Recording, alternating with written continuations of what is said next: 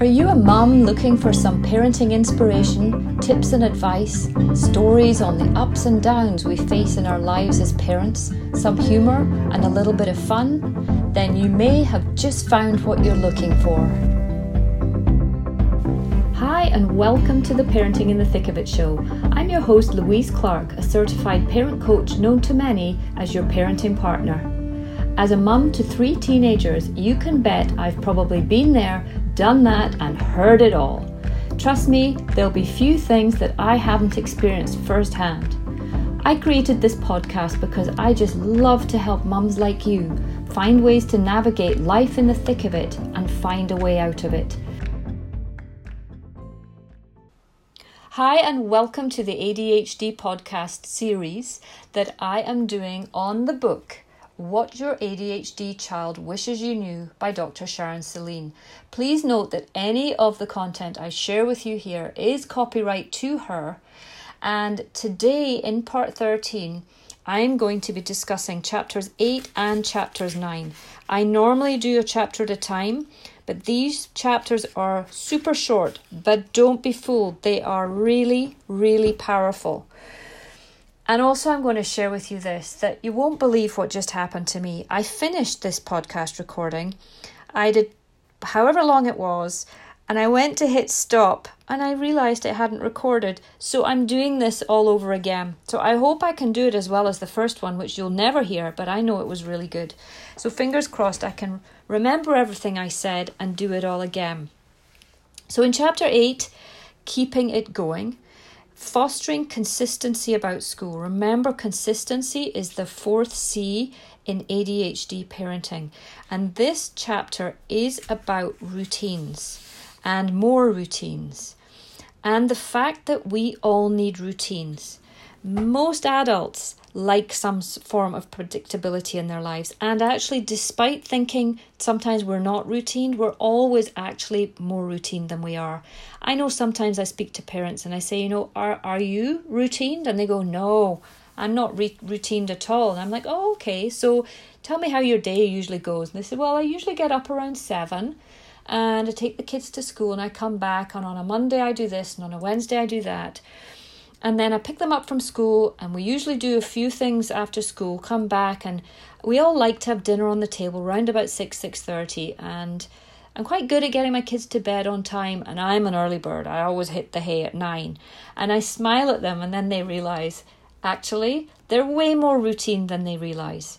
So children need routines. They need predictability and routines create predictability. And um, they also nourish persistence. So on page 128, she speaks a lot about the importance of persistence. And routines nourish persistence. In other words, how you get things done. They provide essential structure for doing things. And kids with ADHD depend on routines to organize their lives so they don't have to. Persistence also relies on efforting and resilience. So when we put effort into things and when we try and try again, we build resiliency. So when we persevere and we persist in, on something to get what we need, we build resilience. And when we build resilience, we are um, really helping ourselves be resilient. There's no other word for it, that we're bulletproof. So, helping our kids become pers- uh, persevering and r- using routines to nourish this is really, really important. And she talks about some of the co- she talked there's four examples from kids that she's worked with different ages from 8 through to 17 on they talk about what keeps them going and she shares their comments with about persevering with homework and so it it's really really important and on page 129, she says whether it's parental or peer support, music or self talk, these kids show us about persistence. Kids with ADHD have to really persist and put so much effort into everything. I don't say more effort because that would be generalizing, but knowing how hard it is for them to focus, the amount of effort they have to put in to focus and persevere is really, really challenging for them. So, the last paragraph in this short chapter is powerful. I love it. Parents and caregivers who practice consistency about school can sometimes appear like those vans that follow cyclists on the road. You chug behind your son or daughter, providing necessary support, guidance, and sustenance without taking over the direction of their route. Isn't that perfect? We want to support them, but in their direction. We don't want to over direct, over manage, overdo, over enable, over disable. We want to give them just enough that they can stay in the direction they've chosen to go. And if they go off the path, we bring them back on. But let them navigate, let them steer with us as support behind them. I love this because this, you know, we are the manager of this, the team. And the ultimate goal for success is building strength and skills. And this is persistence at its best. So, moving on to chapter 9 celebration, more than saying good job. For those of you that know me and my podcast and, and a lot of the parenting tools, tips, and techniques I, I um, suggest, encouragement is huge. I believe that encouragement is one of the most useful tools that I have in my parenting toolbox. This is not in the book, but I'm just going on a little side here about encouragement. Encouragement means to put the courage in. So, when we encourage a child, it gives them the courage, it builds them up from the inside, it develops, it, it's an internal motivator. It develops, it allows them to feel courageous about their whatever it is they're doing. And for us to be encouragement, encouraging, we have to witness and notice and be aware of all the wins so that we can encourage them so they keep trying, keep persevering, keep putting the effort in. We put the courage in so they believe in themselves. Praise, on the other hand, is an external validator of success. In other words, good job, wow, you're amazing. It's all very external, it's pointing to the end result. Whereas encouragement focuses on the journey. So so you see your child comes home and goes, Mom, Mom, I got a C in my spelling test today. I've had D's the whole term and I got a C. I'm so happy. And you could say, Wow, good job, you're amazing, that's so good. Or you could say, You put so much effort into that test and you putting the effort in and grinding it out and working hard on your your spelling uh, words you see what you've done you've put the effort in and the results speak for themselves. Well done. Congratulations can you see that the encouragement is focusing on the process, on the journey, and not just the grade or the outcome? So one's inter- one builds self esteem and one strips kids of self esteem because you take the praise away and what's left. Whereas when you can't take the encouragement away because it was inside. So really, really important.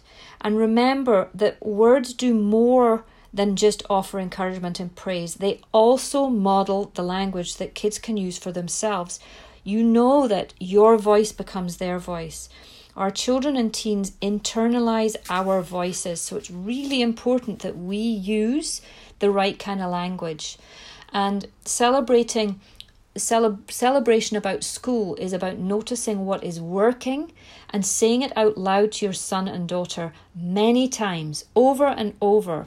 We mirror the success. We we we repeat and and say back to them the wins, so that they eventually be, start believing in themselves that they can do it, that the effort is paying off, that the perseverance is paying off.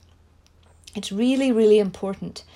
And the last on the last couple of pages of this really potent chapter is on self advocacy, which she believes is the pinnacle of school celebration. Just as important as nurturing a positive inner voice in their heads is, speaking up appropriately for themselves at school is really, really important. Them feeling capable and competent flows naturally as a follow up to consistent efforting and persistence. It's all part of the same cycle. So she goes on to discuss and give many really cool examples of kids that she works with, but she also um, one powerful, powerful sentence at the bottom of page 133 knowing themselves as learners and having both the confidence to ask for help and the willingness to receive it are the greatest tools you can nourish in your child. So let's break that down into three steps that, that I believe, and from Dr. Saline, are super important skills that we can help our children acquire and develop and foster. One is knowing and understanding themselves, really knowing how they learn, what what patterns that they like. Are they visual learners? Are they audio learners? How long can they sit in one sitting? Do they need to stand? Do they need to be on a on a fidget um, ball?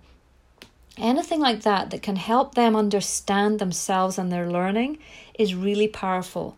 Two, being able to ask for help. That's a really hard thing for kids, for many kids.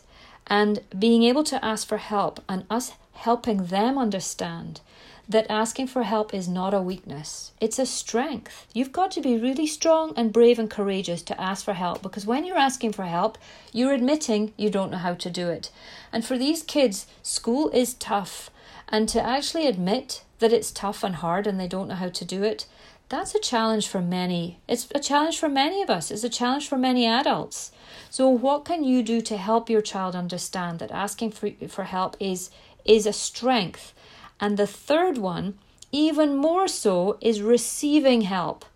Because when we struggle with something, we always want to be able to do it ourselves, especially kids who are uh, slightly controlling, strong willed. I want to do it myself, so they won't accept help from someone else. So you might try and help them, but they won't receive it. So, again, how can we help our children see that receiving help is not a sign of weakness, it's a sign of strength? And those three things are really key in order to be an advocate for yourself and or ourselves for our children to be able to advocate for themselves they need to develop those three skills. And on page 134 and 135 she discusses a great story um, of self advocacy in action and it's emily's success where Emily was struggling in grade 9 with spelling tests, and the teacher was forcing her to do the spelling tests, despite the fact that her learning challenge actually should have waived her from them. But the teacher was one of those, nope, you're in my classroom, you're doing the spelling test. Poor Emily would feel worse and worse about herself.